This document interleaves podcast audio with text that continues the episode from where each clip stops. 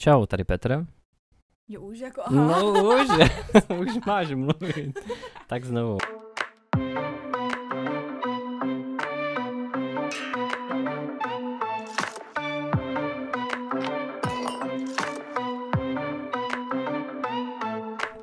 Čau, tady Petr A Gabča.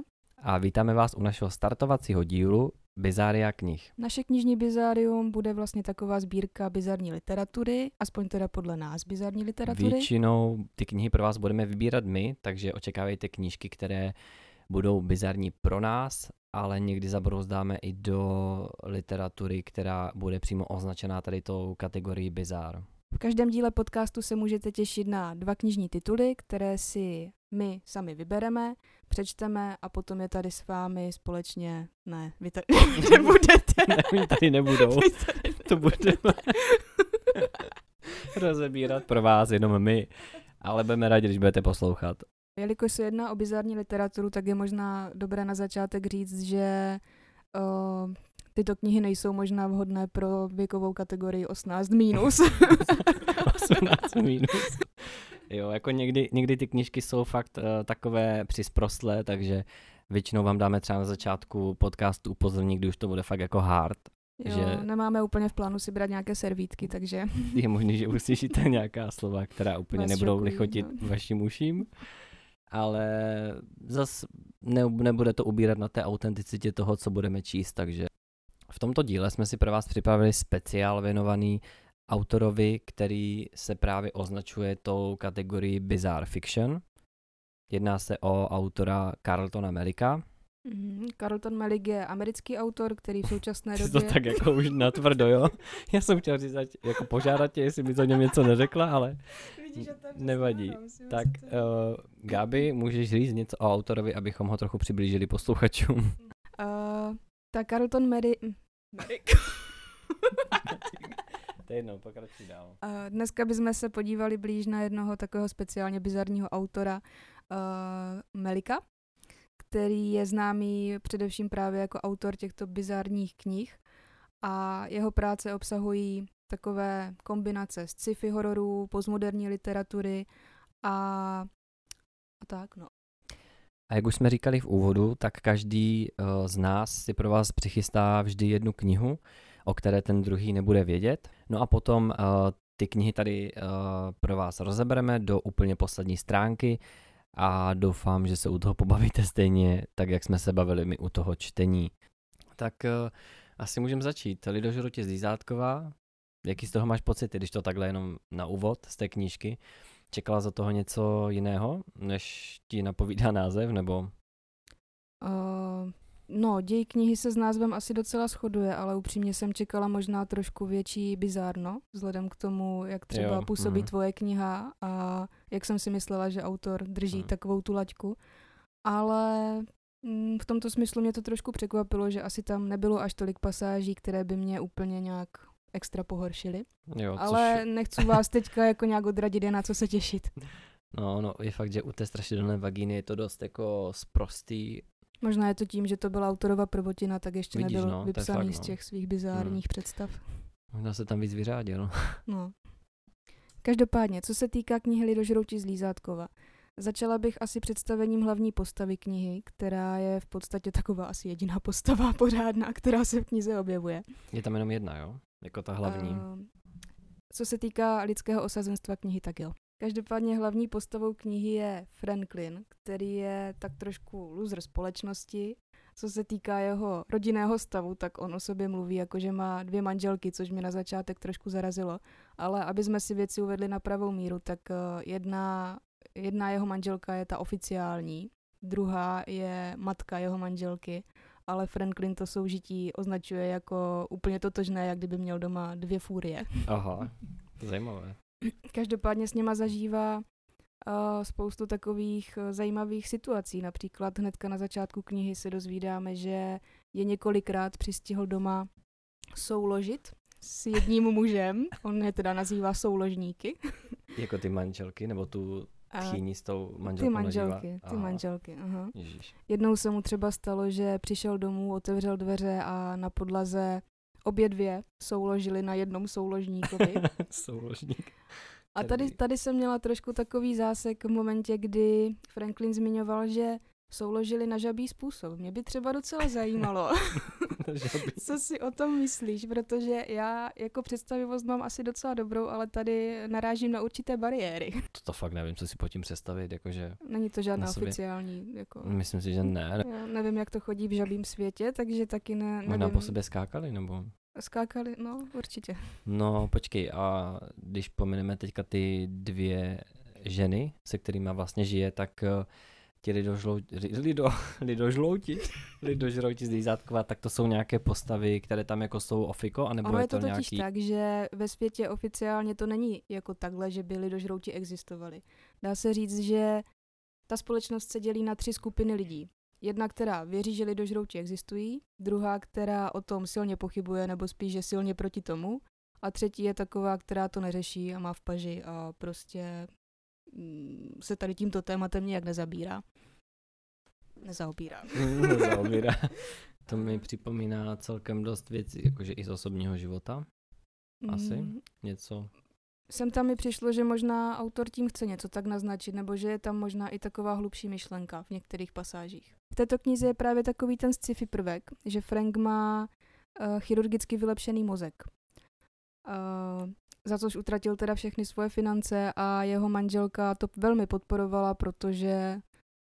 Co je? Ne, já se pozastavuju nad tím, jako jak vylepšený mozek, to mi musíš asi přiblížit. To mě zajímá. No to ti hnedka řeknu. Uh, počkej, to ti neřeknu, to nevím. Tož prostě... Takže jak vylepšený mozek, to bude všechny zajímat?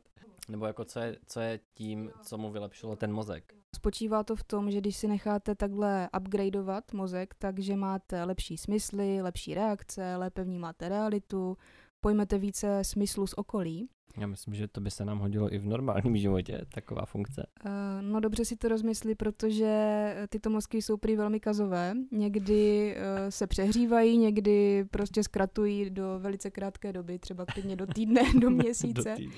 Takže není to asi až úplně taková výhra. Každopádně Frank to udělal, protože uh, mu to mělo právě pomoct v jeho životní vášni, což je právě lovení uh, lidí z Lízátkova. Taková. Z A říkalo se jim nějak konkrétně, anebo já vím, že jsi mi Eh. říkala o nějakém slově, co ti to připomínalo. Ano. Eh, Ženy z Lízátkova jsou nazývány cukrandy a muži cukráci. Cukráci, jo. Cukráci. To zní jak nějaké slovo. No. Zkuste Povídej. se zamyslet, co vám to připomíná. Takový cukrák. Cukrák, no. Tyto bytosti, cukráci a cukrandy, jsou teda lidé, kteří žijí v podzemním světě, který se nazývá Lízátkov. Tento svět si můžete představit jako krajinu, která je složena z pestrých barev, různých spirálovitých vzorů, všechno je tam složené z různých sladkostí, například tam můžete najít lízátkové stromy, pendrekovou trávu, oblaka jsou tam z cukrové vaty, která je na hroznové obloze, jsou tam kopce z čokolády, řeka z želé, hory ze žvíkaček. To mi připomíná Karlíka a továrnu na čokoládu, ty No, Jak to říkáš úplně, tak ale taková není asociace. To, není, není to asi tak příjemné prostředí, jak panovalo u To Karlíka. No a ohledně té postavy toho Franklina, tak eh, ten to má jak, jakože ten, ten věří jako v ty, ty postavy, nebo ten je jeden z těch, co jako se od toho třeba distancují a neřeší to, nebo jak to má vůbec ta hlavní postava? Eh, Franklin se řadí rozhodně mezi lidi, kteří uh, věří v lízátkové lidi, protože má osobní zkušenost. Když byl malý, tak uh, byl se svými sourozenci venku a stalo se to, že se k ním přiblížila jedna cukranda. A ono to funguje totiž tak, když potkáte nějakého cukrákového, Mhm.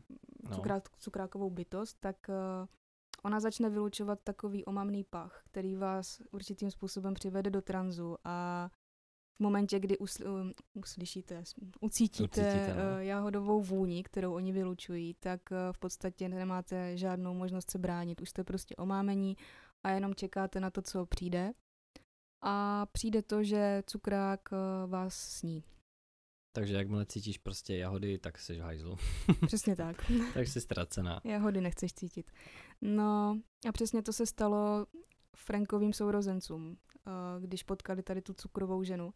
Nevím teda úplně, Ono to není v té knize ani vysvětlené, ale nevím, proč na Franka to nepůsobilo, protože on z toho vyvázl. Jediný, kdo přišel o život, byli jeho sourozenci a Frank utekl. To je, to je zase úplně taková asociace na Harryho Pottera. Jak Harry přežil útok Voldemorta, protože vlastně ta jeho matka do něho otiskla tu lásku. Mhm, taky mám potom jednu teorii, kterou zmíním úplně až na konci knihy, až budete vědět víc. No, povědej. No, takže vlastně všichni jeho sourozenci zahynuli rukou, nebo spíš pusou tady té cukrandy, která je se říkala.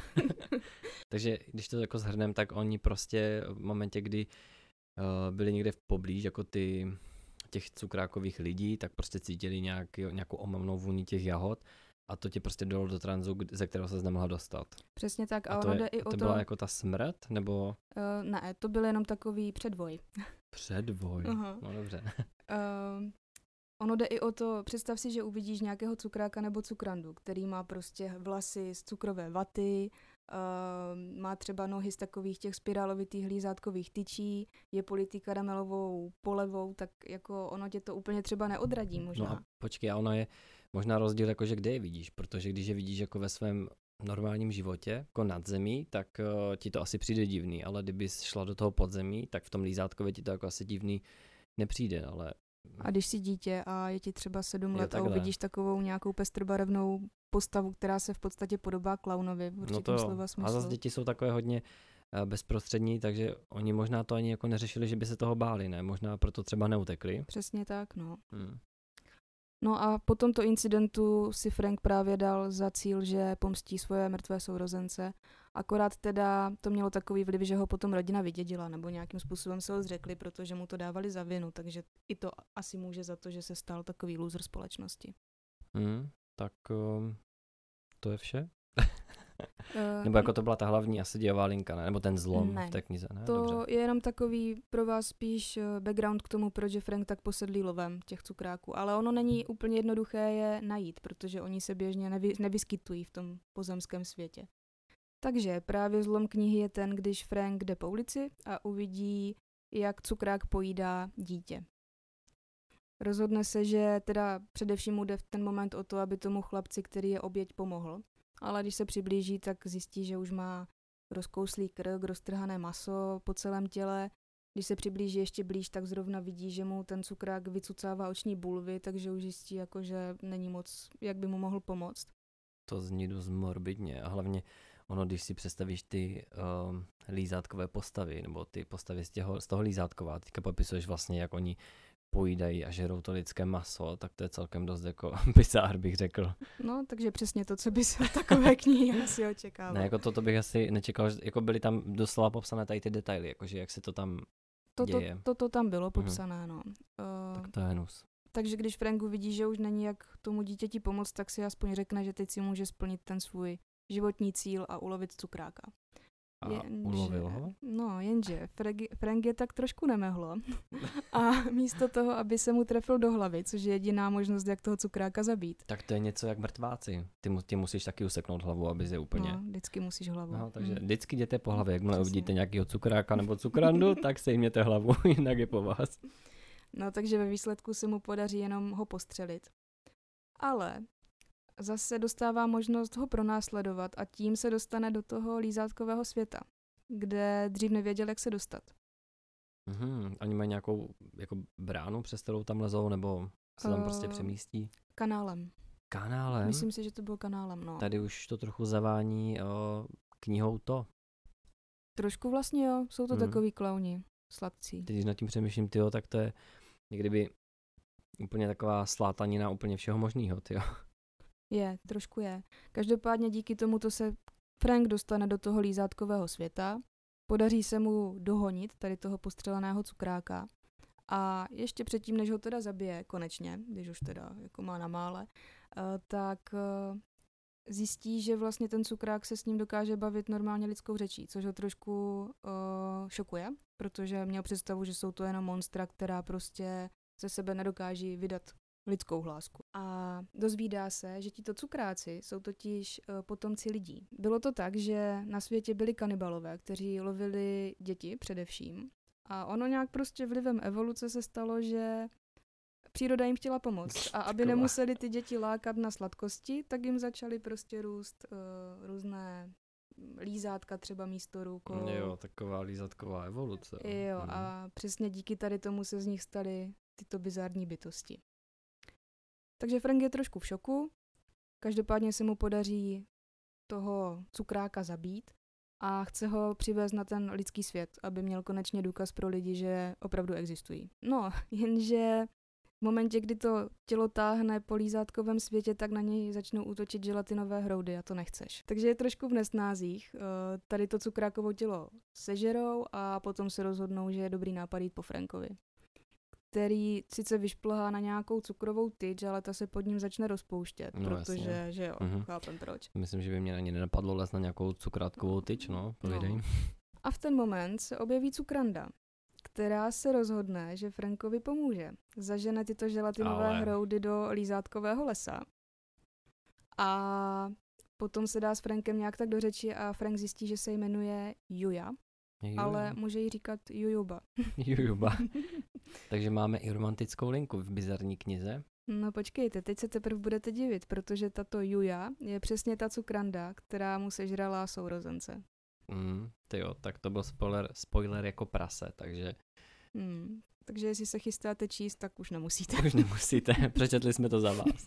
Ne, ale jako každopádně v těchto podcastech budou určitě spoilery, protože bez toho to vlastně nejde, že jo, jinak bychom vám neměli co říct, tak, eh, Tak s tím počítejte. tak s tím počítejte. Hmm. Každopádně Juja teda vezme Franka do svého, jak jinak než cukrového doupěte, které je celé složené z různých sladkostí. Frank je omráčený a když se probere, tak zjistí, že jídá jeho nohu. Ale to je teprve začátek, protože Juja se rozhodne mu odřezat i další končetiny a nahradit mu je právě různými cukrovinkami. Například místo nohy mu dá eh, takovou tu lízátkovou tyč, na, to znáte, takovou tu spirálovitou, Jo, ty vánoční lízátka, myslíš takové no, ty? něco na ten způsob. Mhm. Takže uřízne mu dále třeba ruku, tu nahradí rukou z marcipánu, potom mu stáhne kůži a zalije ji rozpuštěnou jablečnou hmotou, která uschne potom v krustu. A asi i díky tomu Frank dostává název kyselé jablko. Takže už to není Frank, ale je to kyselé jablko. Aha, tak to je hodně zajímavý, no. Mhm. Eh, Teď je důležité ještě zmínit, že Joja už má jednoho nápadníka a v cukrátkovém světě to funguje tak, že když si u sebe necháte nějakého muže, v případě teda žen, eh, déle než tři dny, tak to znamená, že ho chcete pojmout za partnera. A abyste někoho pojmuli za partnera, tak ho musíte přivázat eh, k tyči postele. Což přesně Juja udělá. Takže Frank se tím pádem stává její partner, když to uvidí eh, ten její nápadník, tak teda pochopí, že už má tak trošku jako vypálený Že- rybník. Že už byl nahrazen, takže se mu to určitě nebude líbit. Mhm, no, moc se mu to nelíbí, máš pravdu. Ale už s tím velice nic nenadělá. I když existuje jeden zákon v lízátkovém světě, že pokud nemáte s partnerem potomka, tak eh, ten vztah může kdokoliv rozvr- rozvrátit. Což samozřejmě jim nedává jinou možnost, než uh, Si to spolu dítě udělat. potomka. Ano. Mm. Jo, Joja eh, vyhodnotí situaci jako, jako, že je čas na plození eh, cukrátkových dětí. Cukrátkových dětí. Mm. Frank zjistí, že, nebo vyhodnotí situaci jako, že mu vlastně nic moc jako nezbývá a musí se do toho pustit. Takže on vlastně se vydal na lov tady těch hrůz a ve výsledku si s ním udělá děcko. Eh, Vydal se na lov, byl uloven a ještě splodí potomka. Hmm, Hmm. Tak to je dobrý teda pod pantoflák. No a nená, nenapadá vás v tento okamžik třeba otázka, jak asi cukráci souleží? Hmm, spíš by mě zajímalo, co mu jako zbylo po tom, co mu všechno odřezala. Myslím, že ne- to důležité mu asi zbylo, ale Aha. ono o to to úplně nejde u cukráků. Jako je to důležité samozřejmě pro plození, ale... Uh, Možná s- o, budou o sebe třít o, svým, svýma o, cukrátkovýma tyčkama, nebo si budou ocucávat nějaké želatinové o, bombony, nebo... No, funguje to tak, že každý cukrák a cukranda má... Um, co má? každý cukrák a cukranda má v rozkroku takové jedno velké kulaté lízátko, řekněme. Jo, takhle, takže bude lízačka. A Juja Franka teda poučí o tom, že nejdřív je potřeba, aby toto lízátko vylízal a prolízal se tím pádem. prolízal se tím pádem jakoby k jejím pohlavním orgánu, aby jsme byli trošku korektní tady. A Frank se teda do toho pustí a zjistí, že to je vlastně docela fajn, protože Ještě aby se mu to nelíbilo, že jo? Když si u toho ještě smlsne. No ono totiž ten jahodový odér, který ti cukráci vylučují, tak uh, přesně toho si ten Frank užívá, takže on je vlastně v takovém tranzu, pro něj je to taky potěšení. mhm. A pro tu Juju teda taky, evidentně, jak se v knize Mhm. dozvídáme. Takže si to užijí v podstatě oba. A pak přichází teda jeden problém a to ten, že ono, když totiž někomu stáhnete kůži, potom na to nalijete nějakou jablečnou tekutinu, tak to není úplně ideální. Mhm. A Frankovi se začala dělat infekce. Oh, Plezli mu do toho mravenci, mm, který, typické. hm. typická situace, no, co jiného čekat, kteří se tam teda hodně uhnízdili a začali tam tak nějak jako hnít. Fuj, hej, to graduje fakt nechutně, no. No. Pojdej.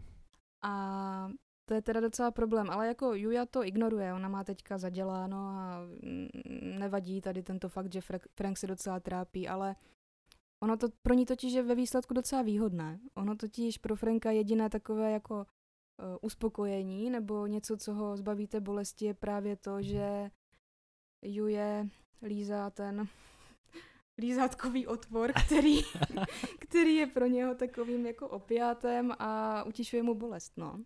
Mhm. Takže Juja je spokojená, že Frank je na ní vlastně závislý, že ona dostává to, co chce a Frank se nemůže dočkat, až se Juja vrátí vždycky domů zlovu, aby si mohl ulevit od bolesti. Jo, takhle, takže tak, to je takové to spojení příjemné s, jak se to říká? Užitečným, chceš Příjemné říct? s užitečným, přesně podstatě. tak, takže V podstatě Mhm. jo, no. Um, každopádně Frank jako ví, že pro něho ta situace není úplně ideální, že když se ta infekce bude rozlízat dál, tak asi velmi brzo umře. Takže se rozhodne, protože Juja není nakloněná k tomu, aby ho pustila do lidského světa, takže se rozhodne utéct. A utéct do nemocnice, aby se teda zachránil. Ale ten do té, útěk, do té normální nemocnice, Jo. nebo aha. On, on má ten upravený mozek, takže si toho docela dobře, docela dost pamatuje z toho světa, když se teda dostával k té Juje, takže Mhm. nějak tak jako tuší, že by se mohl zvládnout vrátit. Navíc Juja ho potom bere často na vycházky.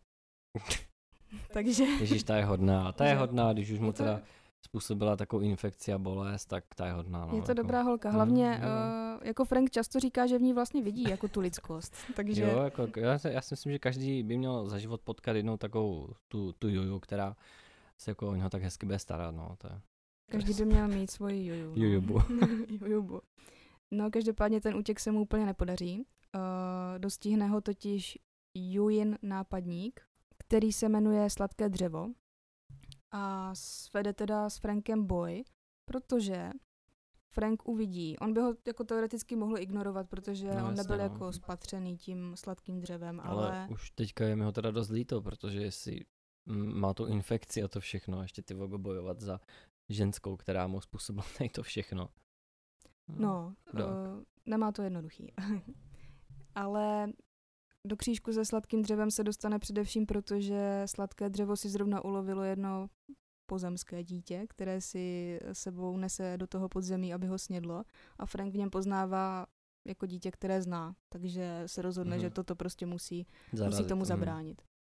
No, je to teda tvrdý boj, ale Frank nějakým způsobem vyhraje a zachrání chlapce, který se teda jmenuje Troy a rozhodne se, že se teda vrátí zpátky k Juje, protože takhle se spolu nikam velice nedostanou, no, takhle jako A, takový začarovaný kruh celkem. trošku, takže se vrací, Takže zvítězí a vrací se k té, vrací se zpátky. co ho ukořistila. Mhm. Hm.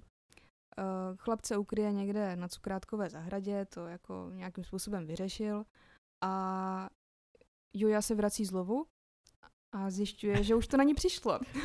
Takže bude zase lízačka. Uh, ne, ne, ne. Uh, jako ten porod? Jo, to jsem vám neřekla. Juja totiž zdárně otěhotněla. Aha, takže se to povedlo. Povedlo se, Mhm. povedlo se. tak to je super. No, to jsme všichni rádi a jde to velice rychle, jo. Juja už začíná rodit.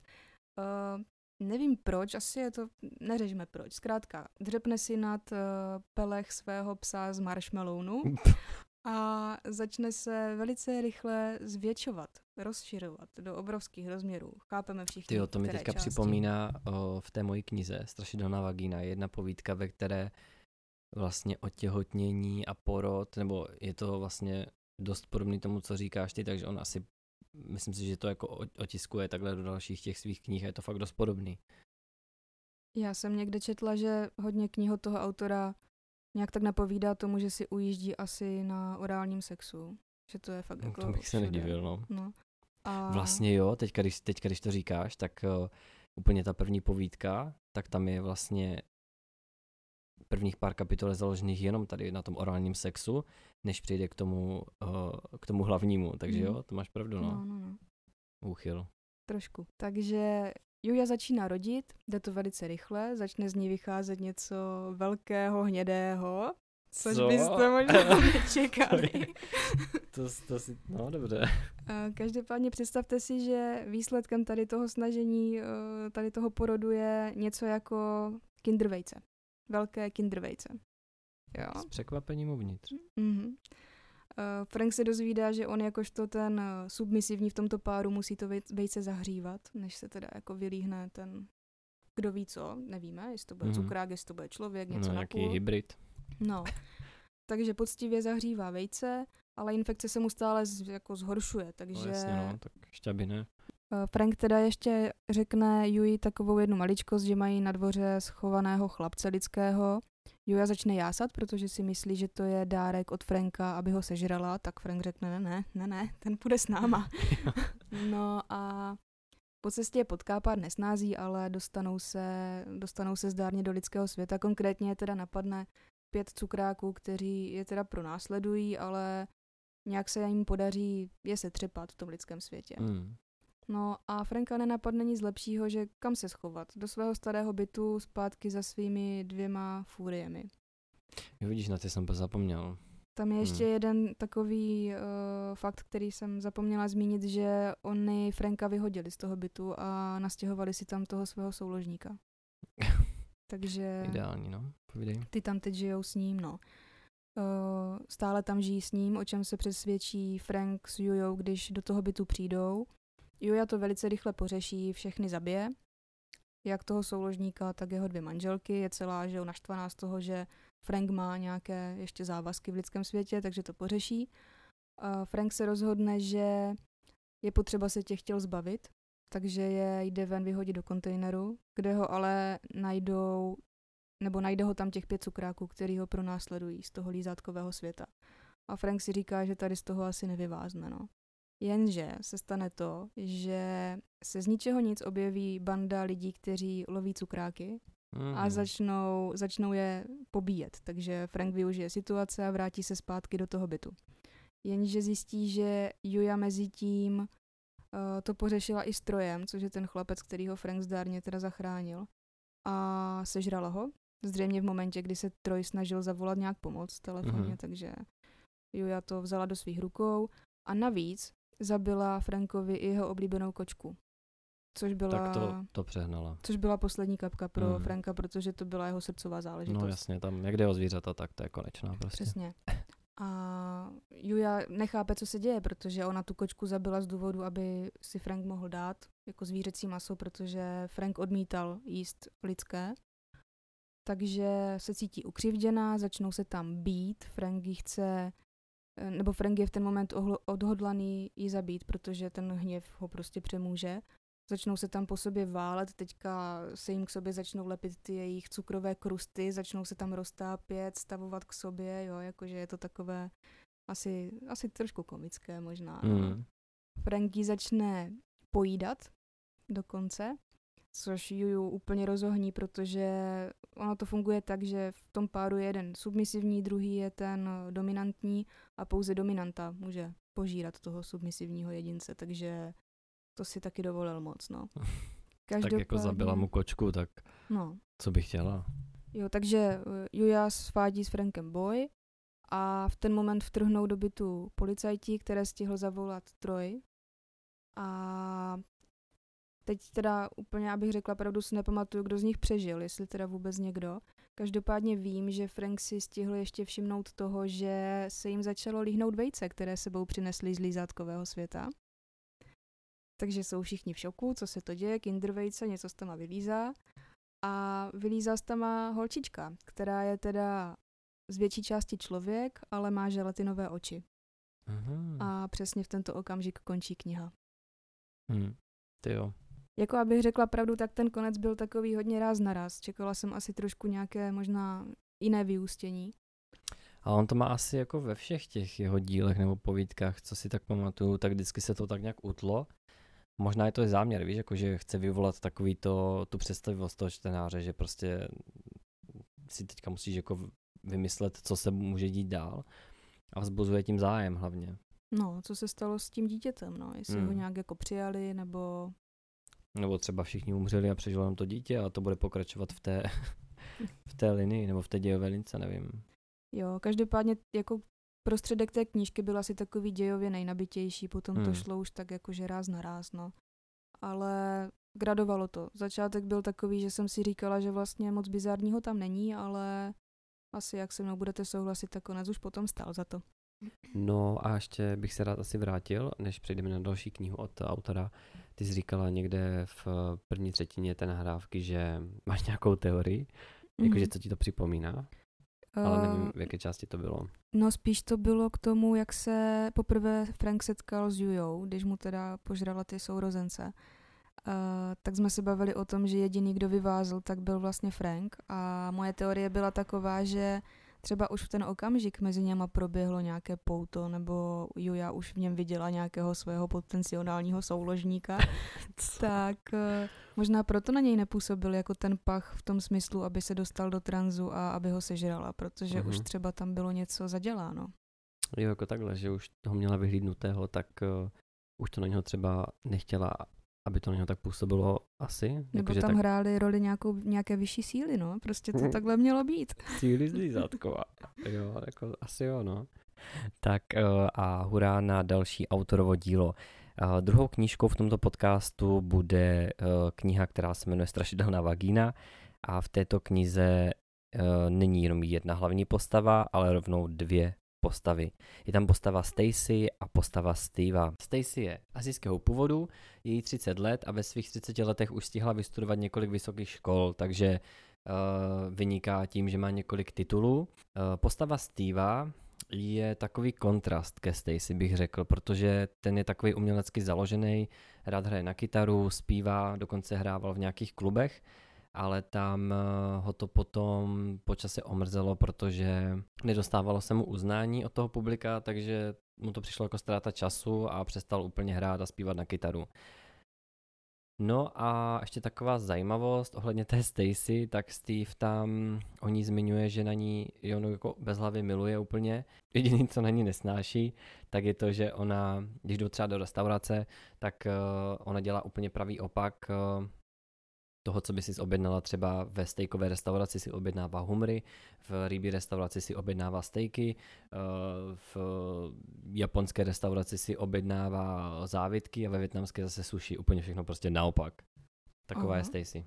No, nevím, jestli mě Stacy trošku naštve takhle na začátek. Jo, no, Já jsem pokračuj. si říkal, že je taková zmatená. Ale je zajímavý pozorovat, jak vlastně uh, tam ty postavy jsou popisovány, jako ta jejich charakteristika, že takhle si řekneš, že to jako může být zajímavý děj, že jako ty postavy ti tam jako v ničem nevadí, ale pak se to celkem začne, No takhle, když popisuješ ten začátek, tak mi to přijde jak nějaká romantická četba. Úplně čekám Jo, že? nějakou zápletku. nějaká, jako romantická linka tam milostnou. je, Mhm. ale je to jenom fakt jako tak jako v pozadí a je to celé úplně zvrhlé a bizarní, takže Mhm. Takže tak. Stacy v úvodu hnedka příběhu odhaluje Steveovi, že jí straší ve vagině. A on vlastně od té doby, co to věděl, tak se jako děsil toho, že by s ním měl mít pohlavní styk, ale nějak to přešel, prostě to neřešili. No a vlastně o, po nějakém roce se spolu o, sestěhovali k sobě, zasnoubili se dokonce, ale po roce soužití se začaly dít divné věci. Stalo se to, že vlastně když spali, tak Steve si všiml, nebo všiml ho, vlastně vzbudili ty zvuky, které vycházely od nikud, vlastně on nevěděl, odkud to, odkud to jde, jako asi tušil, odkud, když mu to Stacy řekla, ale nechtěl si to jako přiznat. Takže šlo o to, že někdy to bylo uh, intenzivnější, někdy to bylo slabší, někdy slyšel šepot, někdy slyšel jak kdyby smích uh, od nikud a postupně to gradovalo, až jednoho večera Steve Stacy zbudil právě kvůli tady těm zvukům. Jo, jako byl z toho jako v šoku, že něco takového slyší a že Stacy může spát dál a že to jako neslyší. Uh, Stacy ho uklidnila, že to v pořádku, že ty zvuky, zvuky? Stacy uklidnila Steva, že ty zvuky vychází z ní a že vlastně už mu to říkala, tak ať se uklidní, jakože z toho nemá dělat takový halo. No a v ten večer vlastně Steve uvěřil Stacy, že v ní fakt jako asi se něco děje, protože to slyšel na vlastní uši. No a když se jí potom ptal, jako prosím něco nedělá, že uh, ať to jako řeší, tak ona se mu vysmála, že jako co by měla dělat, že má zavolat faráře, aby jí uh, krucifixem jako zevnitř nějak... Uh... No jasně, to není úplně jednoduché. Na Gindu s tím asi nezajde, že? Na Gindu. Prosím vás, straší mi ve vagíně. to asi ne, ale on jako říkal, že mohli uspořádat nějakou vymítací seanci, ale Stacy na něho reaguje jako pobaveně. Uh, on z ní měl vlastně pocit, jako že je s tím v pohodě, že s tím nehodlá nic dělat. No a zrovna ten večer měli spolu ten nejlepší sex jako za celou dobu, takže i když jako Steva ta její vagina děsila, tak to neřešil, protože si užil. A oni spolu normálně jako spali, jo? Oni v ten večer spolu normálně spali a Stacy dokonce byla zrušená z toho, jak je Steve z toho vyděšený. Jo, to jako je to tam tak popisované. No a než se posuneme dál, tak eh, možná by bylo dobré upozornit uh, vás všechny, kteří posloucháte, že teďka to bude asi hodně jako mm, nad 18 let, tak uh, pokud je vám méně jak 18, tak ideálně asi teďka vypnout a těšit se na další uh, epizody našeho podcastu. Pokračuje to tak, že se v knize dostáváme o pár měsíců později, kdy spolu Steve a Stacy neprovozují sex, protože ho Stacy chce ušetřit nějakých uh, případných nepříjemností že by mohl třeba zažít zase něco tak, jak zažil tenkrát, že slyšel ten šepot nebo něco. Takže radši mu nedopřává, jenže Steve už začíná trošku rezignovat, už ho to úplně nebaví, protože celou dobu vlastně se pouze orálně uspokojují navzájem. A dojde to do takové fáze, kdy vlastně z úplné stagnace od pohlavního styku nebo orálního sexu uh, ho Stacy ukecá právě na, na to, aby orálně uspokojil a on to vlastně bere už jako rutinní akt, takže se do toho dají, teďka jako tam všechno to probíhá, tak jak to probíhat má. A nakonec to skončí tak, že když uh, nevím, jak si to představit, jako jestli tam leželi v nějaké 69 nebo v něčem takovém, protože on jí to vlastně dělá pusou a ona mu to dělá jako souběžně taky, tak v tento moment ona mu vlastně svírá hlavu svýma stehnama, aby nedošlo k tomu, že kdyby se jako moc otevřela, tak eh, by se mohlo třeba něco stát, že by třeba něco jako zahledl nebo uslyšel, nevím prostě, jak to tam... No. Takže ona jako drží, drží mu hlavu uh, stehnama a jenomže oni jsou do toho tak zapálení, že jí ty nohy ujedou a Steve se dostane hlouběji, než by měl. Jenomže Steve je najednou v šoku protože něco, něco ve Stacy zarachotí a ozve se tam jakoby hlas z dálky. A Steve Bira teda přestal, ale Stacy ho svírá stehny. on má v ní tu pusu, takže chápeš, on, on, je, on je v ní zabořený jako pusou. A v ten je... akorát je hlouběji, než by měl. Jak, Já jako, jako či, jak může být pusou? Já nevím, tak asi, asi to jde. Tak tak Nebo, jo, no. Jako ne, nemám to proskoumané, tak ne. no prostě je v ní, nevím, až po bradu, jestli se to dá říct. Tak je prostě v ní. to snad ne, ne. Já si myslím, že takhle orální sex neprobíhá. Ne? Bradou. se omlouvám. Uh teď moje představy vás úplně jede na plný obrátky. Každopádně asi zajal hlouběji, než by měl, já nevím, jak si to představit, prostě si to představte, že je v ní prostě hlouběji. No a v ten moment, kdy on se vlastně uspokojí, říká se uspokojí. Říká se to. V ten moment, hmm. kdy on se vlastně jako udělá, takhle laicky řečeno. Možná zůstaneme u toho uspokojí. to stříhnu. No a v ten moment, kdy on se uspokojí, tak ze Stacy vystřelí ruka kostlivce. No, jenomže to není všechno. Jednu ruku následuje druhá ruka. Eh, Steve v afektu popadne obě ruky toho kostlivce, vůbec neřeší, že je to divný, že ze Stacy trčí dvě ruky kostlivce a snaží se ho vytáhnout, dokud eh, nevykoukne ze Stacy a je lepka toho kostlivce. Aha, takže on ho tahá a já... Uh, jenže v ten moment už to Steveovi asi připadne moc, tak uh, první, co má po ruce, tak popadne lampu ve tvaru želvy a začne ho mlátit a u toho se poraní. Jenže to byl asi ten problém, protože vlastně on jak se poranil a pořezal si ruku, tak ta krev vlastně cákla na toho kostlivce a tam se stalo to, že ten kostlivec začal obrůstat masem a zašly mu růst orgány.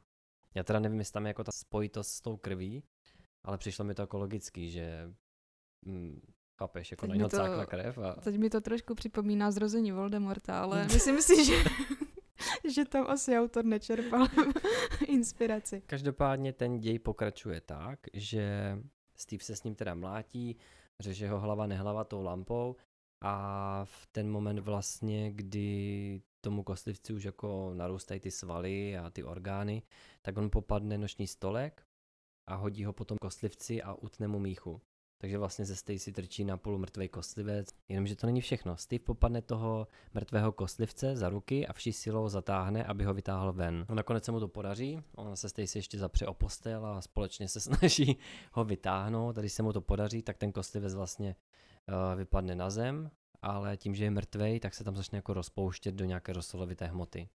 A tím vlastně skončí ten, ta zápletka s tím kostlivcem. Děj pokračuje tak, že se vydají tady po tomto incidentu do baru na drink, eh, kde do sebe klopí Stacy vodku, on do sebe lije pivo a během vlastně toho, co se baví, tak po ní Steve chce nějaké rozumné vysvětlení toho, jako jak je vůbec možné, že se to stalo, jako co se to vůbec v tom pokoji stalo. A Stacy je s tím vlastně v pohodě, ona mu začne vysvětlovat dokonce, že když jí bylo 6 let, tak eh, že měla nějakou imaginární kamarádku, která jí vylézala právě z té vagíny a jako vůbec se jí nebála, ona to brala tak, jak to je a nepřišlo jí to divné. A potom ve druháku na střední se seznámila s jednou holkou, která se jmenovala Charlie, ale tam se stalo už něco divného. Charlie totiž na Stacy ráda mluvila s rádoby francouzským přízvukem a jednoho osudného dne, kdy spolu ty dvě chtěli uh, kopulovat, stalo se to, že stalo se to, že prostě ze Stacyny vagíny se ozvalo ozval něčí hlas a měl francouzský přízvuk a to Charlie vyděsilo, takže utekla. A ona se pak rozhodla definitivně, že radši bude bývat s klukama a vyhledla si dokonce nějakou skupinu týpků, co hráli nějaké deskové hry a tam měla vlastně jistotu, že nehrozí, že by s ní chtěli mít sex. Že si to jako tím pojistila, takže se radši bavila s nějakou skupinou intelektuálů. Vypadáš v šoku. Přemýšlím, no. Mm-hmm. Nemilá situace. No, doufám, že se umila aspoň. uh, pokračujeme dál. Dostáváme se na vysokou školu, kde se Stacy vyspala s klukem, který o ní rozhlásil potom pravdu, že má mluvící vagínu. A tam to bylo úplně naopak, tam všichni uh, Stacy uctívali, říkali o ní božská Stacy, že uh, je něčím jako výjimečná, že z její vagíny se linou nějaké zvuky Dokonce uh, za několika minutový poslech své vagíny si nechávala zaplatit. Já, brigáda. Takže business. A ona, ona si jako, uh, mám si to představit tak, že oni si prostě za ní přišli poslechnout ty zvuky a to bylo celý, nebo jako... No, bylo to tam popsané tak, jak to říkáš, jakože na tom prostě vydělávala uh, tím, že, že oni přikládali vlastně, no, nevím, jestli to bylo teda přes oblečení, nebo jako na napřímo, protože ona ještě vlastně u konce říkala, že to utla i z toho důvodu, protože měla pocit, že je zneužívána, protože se, se jí kluci s pánkem otírali o její přirození. Aha. Takže tak, no. prostě to utla. Potom, co spolu vlastně takto mluvili v tom baru, kde se úplně brutálně opili, tak se rozhodli, že se ubytují uh, v hotelu u toho baru takže se dostávají na pokoj a Stacy se lehne na postel a Stevie jde sehnat nějaké pití, protože Stacy má žízeň. Jenomže co se nestane, jak on se vrátí do toho pokoje, tak zůstane stát ve dveřích, protože Stacy má v sobě celou ruku až po loket. Svoji celou ruku až po loket? Svoji celou ruku až po loket. A Stacy napadlo, že by bylo super, kdyby se Steve do ní podíval, aspoň jako nahlédl, aby zjistil, eh, co v ní jako vůbec je, že z ní mohlo vylez něco tak velkého, tak ona prostě chce zjistit, jako co vůbec jako v sobě má. A v ten moment, eh, kdy se jako dohodnou, že do toho půjdou, tak uh, Stacy vlastně se snaží ro- roztáhnout tam dole tak, aby do ní mohl vlézt. A on jí vlastně s tím jako pomáhá. Teď se jako stane to, že ona se otevře až do velikosti basketbalového míče. Představ si tu, ten otvor pro boha. To je fakt bizár tohle. Nemůžem to vůbec vysílat. No doufám, jo. Já nevím, jestli to nebude už moc jako na, na ně. Takže vlastně Stacy tam leží otevřená do kořán a... Otevřená do kořán, to se mi líbí ten výraz. to je takové, když si třeba v nemocnici v porodnici a zeptají se tě, tak jak jste na tom paní? Až do kořán. Až do kořán. no a v ten moment Steve o sebe začne mít strach, nebo začne se bát, aby se neudusil. Když do ní strčí hlavu, tak se bojí, jako aby mu nedošel kyslík, aby třeba, nevím, Stacy se jako nestáhla uvnitř, aby ho tam jako neudusila a že on, aby on nemohl ven, ale pak už to jede. Stacy napadne, že by bylo vhodné, aby se začala u toho uspokojovat, aby tam měl ideální podmínky pro to, aby tam vklouznul tou hlavou. Takže první tam jako strčí ruce, pak se snaží zatlačit hlavu, ale moc mu to nejde. Takže Stacy napadne, že by bylo super, kdyby se jako vyslíknul do naha. Ona dokonce vezme nůžky, aby mu ostříhala a holila vlasy žiletkou. Namaže ho olejem a pak se do ní snaží celý vnořit tak silně, že půlkou těla se tam jako fakt reálně zasune a půlkou, druhou půlkou z ní trčí. Takže ona udělá to, že se jako postaví a na Steva sedne. Jsi si teď představila, co z toho vzniklo? Taková čtyřnohá vlastně. jo. Čtyřnohá no, bytost. Přesně tak. V této fázi, kdy Steve z ní trčel na půl těla, tak ona se zvedla a vlastně na něho dosedla, tím ho zarazila celýho do sebe. Steve začne zjišťovat, že vlastně čím hlouběji v ní je, tak eh, tím se vlastně zmenšuje a může se jako volněji pohybovat. Eh, doslova tam popisuje, jak se proráží masitým tunelem uvnitř Stacy, až dojde ke světilku, o kterém vlastně mluvil předtím, do kterého nahlédne, nebo snaží se nahlédnout, protože to je jako nějaký otvor, který on musel otevřít. A když tam nahlédne, tak vidí, že stojí na nějakém útesu. Takže si řekne, aha, tak tady tudy cesta asi úplně nepovede, tak jako se chtěl stáhnout, jenomže jak Stacy si dělala dobře, tak ho zrovna jako v ten moment začala tím svalem stahovat a on začal jako propadat do toho otvoru. Steve se nakonec probouzí celý odřený, od krve někde na zemi pod útesem a když se snaží vyšplhat po útesu zpátky nahoru, tak si podvrtne ještě kotník ke všemu a způsobí si další poranění. Nakonec to vzdá, zůstane ležet úplně nahý na zemi, schoulí se do klubíčka a prostě čeká, co bude. Jenomže po nějaké době zaslechne jakoby ženský hlas někde v dálce, ale nerozumí mu. Jako neví, co ten hlas po něm chce, nedokáže ho identifikovat a tak ho napadne, že se vydá prostě směrem k lesu, aby našel aspoň nějaké dřevo, aby si třeba sestavil žebřík nebo něco, sice nevím, z čeho by to tam jako slátal, když tam sebou nic nemá ale vlastně po té cestě, když hledá to dřevo, tak najde nějaký domek uprostřed mítiny, ve kterém najde staré monterky, do těch se obleče, aby nemusel být nahej, ale když se oblíká, tak uh, pohledne z okna a vidí nějakou ženu procházet se po louce, má bílou kůži, vypadá jako duch, Steve si myslí, že to je nějaký duch a v ten moment bere nohy na ramena a vydává se pryč z toho baráku. Po cestě ještě naráží na kůlnu, kde popadne žebřík a sekeru a vrací se zpátky k útesu. Vypadá, že jak to tam má Stacy vybavené. Monterky, sekera.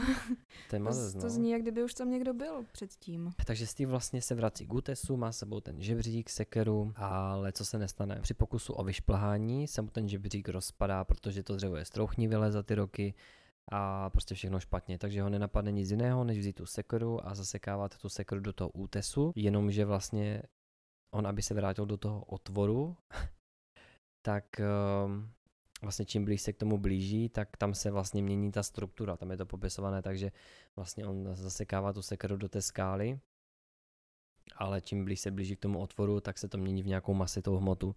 Takže při posledním zaseknutí se tam začne lidnout krev a teče to vlastně po Steveovi a všechno mu začne podkluzovat, teď on se tam, mu se tam dělá špatně z toho železitého zápachu z té krve. Nakonec se vyšplhá až do toho otvoru A on se vlastně protláčí tím asi tím tunelem zpátky ven, do doby, než narazí na nějakou látku, a v ten moment na něho Stacy křičí, ať toho nechá, protože zrovna řídí a on vlastně nemůže teďka vylézt. Ty no a jak dlouho tam je, ale v tom případě, takže on tam uvízl a ona si, ona je v pohodě, žije si vlastním životem, No si asi zařídit. jo, není tam jako zmíněné, jak dlouho trvá, když je v ní a jak dlouho trvá hmm. jako ten čas, nebo jak běží, když je ona jako takhle, no. Nevím, ona vlastně doběhne domů, eh, do svého pokoje, eh, rozepne si kalhoty, roztáhne nohy a on z ní vyleze celý a v ten moment jí začne líčit ten celý svět, který v ní objevil a Stacy to tak natchne, že mu další den nakoupí zásobu takový starter pack na lezení do vagín.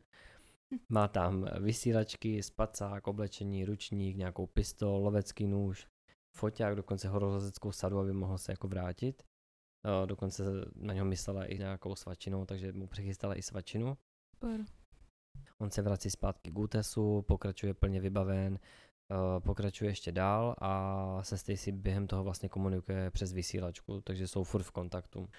Steve pokračuje ve své výpravě, až se ocitá v malém městečku, eh, ve kterém se ozývají jak kdyby hlasy nebo nářek nebo něco takového to tam popisuje a ho nenapadne nic jiného, než to, že se vydá za těmi zvuky Nakonec dojde do místnosti, kde naráží na tu bílou postavu té ženy, kterou vlastně viděl z okna a než stihne jakkoliv vstýc zareagovat, tak ta neznámá bytost eh, se na něho vrhne a pevně ho sevře v obětí a Steve zjišťuje, eh, že je moc příjemná na dotek, protože má takovou speciální latexovou kůži. Eh, ta dotyčná se mu hnedka představí, že se jmenuje Fík z G, ne z K, a ona je celá jako nadšená z toho, že konečně má někoho, s kým si může hrát. To je nějaká mladá holka, malá holka? Mm, Asi oni jo. tam oni mluví jako o malé holce mm. a Steveovi teďka dož začne docházet, že vlastně to může být ta imaginární kámoška té Stacy. No jasně, to mě napadlo hned podle no. té bílé kůže. V ten moment Steva napadne se zeptat, jestli náhodou to není ta imaginární kámoška té Stacy. Jenomže Fík to rozzuří, protože mm, prohlašuje, že ty dvě jako nikdy kamarádky nebyly a ať se jí na to neptá. No potom, co si ti dva pokecali, poobjímali se, tak uh, Steva Fík odvede do své modrofialové vily na kopci, kde Fík žije s uh, ostatními podivíny. Steveovi už se to úplně nelíbí, tak uh, popadne vysílačko, zkouší se ještě spojit se Stacy, jenomže marně. Bohužel tam žádné další úspěšné spojení neproběhlo a on se teda rozhodne, že už jako je na čas asi odejít. Jenomže Fík se to úplně nelíbí, že by jí měl její kamarád opustit, tak eh, na něho sešle celou armádu kostlivců, kterou ona vlastně ovládá a při pokusu o útěk se střetne s těmi kostlivcemi, On má vlastně u sebe tu zbraň a ještě ten lovecký nůž, takže tam začne střílet bez hlavy, začne je bodat ty kostlivce, jenomže oni ho nakonec stejně polapí a unesou ho zpátky k té mrtvé úchylačce. kde ho nakonec vyslečou do naha a hodí ho do nějaké jámy, která je vlhká a masitá. A on si to spojí s tím hnedka, že v tom místě by mohl být jako nejblíž té o, Stacy, že jo, protože stejný, stejná ta hmota, stejný ten materiál byl, když o, když se v ní procházel, takže to bere jako takové kontaktní místo se Stacy. No a v ten moment, když si to uvědomí, tak se rozbrečí, protože mu Stacy chybí a chtěl by se za ní vrátit, ale vlastně nemůže. Tivovi se začne oddělovat kostra od svalu a zbytku těla, až mu úplně uteče pryč a zůstane jen kůže a zbytek svalu a orgánů. On si jako plně uvědomuje to, že nemá tu kostru a začne sebe vnímat jako nějakou hmotu, ale jako vůbec mu to nevadí. Jo, naopak potom je tam nějaká krátká interakce mezi tou kostrou, která mu vystoupila z těla. Dokonce po pár dnech si spolu hrají na babu. Jakože s tou svojí kostrou Aha. si tam hrajou, mm. aby se nenudil. A Steve si uvědomí, že se teďka podobá té fík, jakože má stejnou hmotu, tak jak šahal na tu fík a bylo mu příjemné té... Já úplně skloňuju tvary, které neexistují. Uh, on si vlastně začne uvědomovat, že se začíná podobat Fík, protože ona měla úplně stejnou kůži, takovou gumovou. A ona potom vlastně se tam objeví, že ho jde vyzvednout z jámy a když spolu odchází, tak mu zakazuje, aby utekl, že ona má všude ty zefrany, že jako nemá šanci utéct. Jenomže teď je jako zásadní zápletka toho děje, jak to vygraduje. Jo. Teď se na to připravte. Oni spolu vlastně odchází zpátky do té vily ale všimnou si, že ti kostlivci a ti další obyvatelé toho městečka koukají právě na ten útes, kde je ten vstup do té Stacy. Mm-hmm. Jo, takže oni jako všichni koukají tam nahoru a on jako, že se tomu začne divit, že co se děje. A Fík celá šťastná, protože Fík ví, o co jde. A v ten stejný moment, kdy vlastně on se zahledí do toho místa, odkud on vlastně vypadl nad tím útesem, kde vlastně byl vstup do té Stacy, tak uh, celé městečko začne zalívat jezero spermatu. Mm, tak to je hnus. Takže mu vlastně dojde, že Stacy mu je nevěrná a s někým eh, má pohlavní styk a tím otvorem se tam line vlastně No, prostě nebudem to dál rozebírat, asi aha. chápete, co se tam line, úplně to zaplavuje stromy, domy a celé se to završí tím, že oblohu zalije jak kdyby uh, růžová mlha. Že jako na všechno padne růžová mlha. A Fig je celá šťastná, protože jí dojde, že Stacy je oplodněná. A v ten stejný moment se ten otvor uzavře definitivně. Aha, uzavírka. Hm, uzavírka, tudy cesta nevede zpátky, Steve, máš smůlu. Zákaz vjezdu, výjezdu. Mm. Zákaz vjezdu výjezdu, no. Takže Steve uh, je tam vlastně uvězněný a Fix se raduje z toho, že je úspěšně oplodněná. Co si děláš srandu, ne? Kdybyste neviděli, tak my ten podcast nahráváme na vlakovém nádraží. Co si představíš pod tím, když Fix se raduje z toho, že je oplodněná a oni jsou v tom, v tom světě? Napadá ti něco? Jakože Mm. kde asi můžou teď být? Jakože kde jsou ten Steve s tou... No, kde- s tou Fík, kde jsou teďka jako uvěznění, no asi, když... asi v tom, ne? V děloze někde. No, přesně No. tak, v děloze. No. No. A...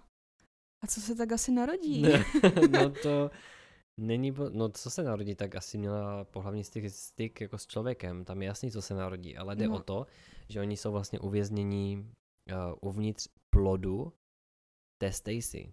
Steve si uvědomí, že vlastně se ven už nedostane a dostane se jenom v tu dobu, kdy to dítě, co porodí Stacy, tak on bude vlastně v tom dítěti, už nebude ve Stacy, bude v tom světě v tom dítěti a musí počkat, až bude moc vylézt z té její dcery nebo syna. Chápeš? Vlastně ne ze syna. To musí být dí, to musí být holka. No, Kurma by lezl, že jo? vlastně jo, no.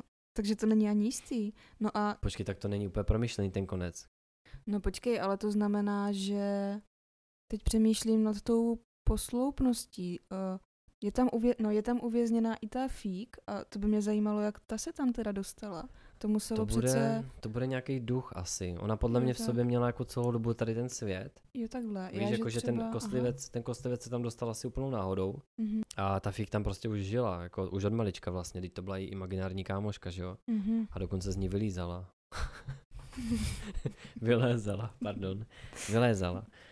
Takže on je vlastně uvězněný sám a chvilku s tím bojuje. Spíš by mě zajímalo, kde autor bere inspirace na tady ty uh, přirovnání k, ke zvířecímu světu, ale jo, jakože. Je to zajímavé, no. Takže ten celý děl, děl děj vygradoval tím, že on se s tou fík vyspí, nakonec se vezmou, on se do ní zamiluje, jak ještě nikdy se do nikoho nezamiloval. No, to říkal i Stacy. No, však právě. Mhm. Potom eh, za nějaký čas ho napadne, že zkusí ještě vzít tu vysílačku, protože se jí úplně nezbavil a zjistil, že ty baterky v tom ještě fungují. Tak on se zkusí spojit se Stacy, ale jako nečeká, že mu odpoví, jenomže co se nestane. Stacy ten jeho vzkaz přijme a odpoví mu na zpátek. Teď tam probíhá nějaký dokonce jako rozhovor na rozloučenou. On eh, jí říká, že mu byla nevěrná, ona mlčí, protože na to nemá co říct. A ona ví o něm, že on je s tou fík, protože to jako v sobě cítila, že je šťastná, ta fík, že prožívala s ňou ty pocity. Takže byla ráda, že ona konečně někoho má, protože byla smutná, že jako furt eh, naříkala a takové. Takže byla šťastná, věděla, že on je s ní. V pohodě. A vlastně to končí tak, že oni spolu jako mluví a ten eh, finální rozhovor mezi těma dvěma postavama je takový, nechci říct jako dojemný, ale jako když to s nima celé prožiješ, ten děj, jako to, co oni spolu jako zažili, tu bizarnost, tak je ti tady trošku líto, protože vlastně Steve je uvězněný někde, odkud se jako nedostane dřív jak za 20 let. A není tam žádné východisko, jak by se mohl dostat ven, víš co. A on už se smířil s tím, že je z něho nějaká gumová hmota, bez kostry, Navíc se mu to docela líbilo, takže no, taky... navíc se mu to dokonce líbilo a on jako zůstává s tou fík, takže se jako rozloučí. Myslím si, že v tom afektu Stacy hodí vysílačkou a tím se to jako utne úplně ten jejich rozhovor. Jo, ještě vlastně předtím, než ten rozhovor skončil, tak uh, mu chtěla říct, že se určitě uvidí jednoho dne a dokonce tam zmínila, že, uh, že když on nevíde ven, jakože když nevyleze ven, takže ona přijde za Stevem. Jakože by vlezla do jo, své dcery. Jakože mm. by vlezla do své mm. dcery. A to už jsem si říkal v ten moment jako OK, tady už jako stopka, jako pozor, toto už je asi fakt jako moc. To už vygradovalo úplně směrem, kterým jsem ani já nečekal, že by to mohlo gradovat. Takže, takže tak.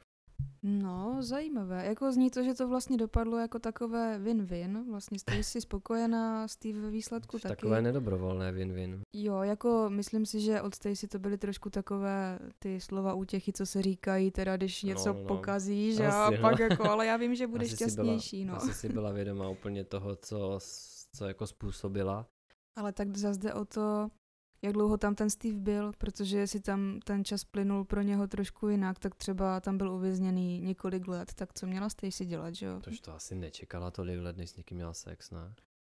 To je blbost. Ona tam popisovala, že šla vlastně, že se na něho naštvala, protože věděla, že uh, už je v kontaktu s tou Fík a že ona je jako šťastná, tak se na něho naštvala a šla někam do baru, opila se a že vlastně ten pohlavní styk měla úplně s nějakým random borcem, že jako... Jako na truc, aha. No, na truc.